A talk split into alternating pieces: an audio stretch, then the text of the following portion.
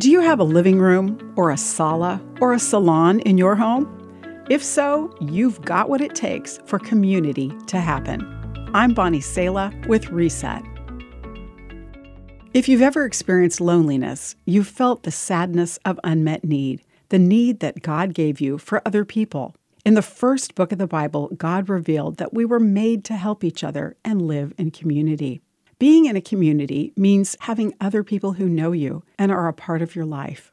Life, and especially our spiritual journeys, were never meant to be walked alone. When we open our lives to others, we experience God more. Speaker Jennie Allen writes that her ministry began all because I believed in what God did in my living room for 15 years. For 15 years, I led group after group of women. We cried together, prayed, imagined better futures for each other, and simply studied our Bibles.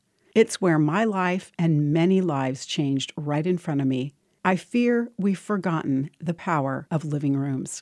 God loves revealing Himself and speaking to us through others. We can receive encouragement when we're struggling, wisdom and advice from people who've been through the same struggles, and even correction when we need it. All of this brings us into a healthy and enriching relationship with God and others. But it's hard to form deep friendships with people you don't see regularly.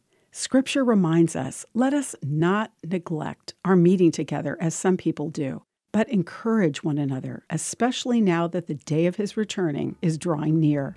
Let's remember the power of living rooms. I'm Bonnie Sala with Reset.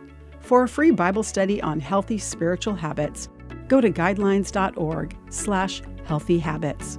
To hear this again, read or share this, visit guidelines.org.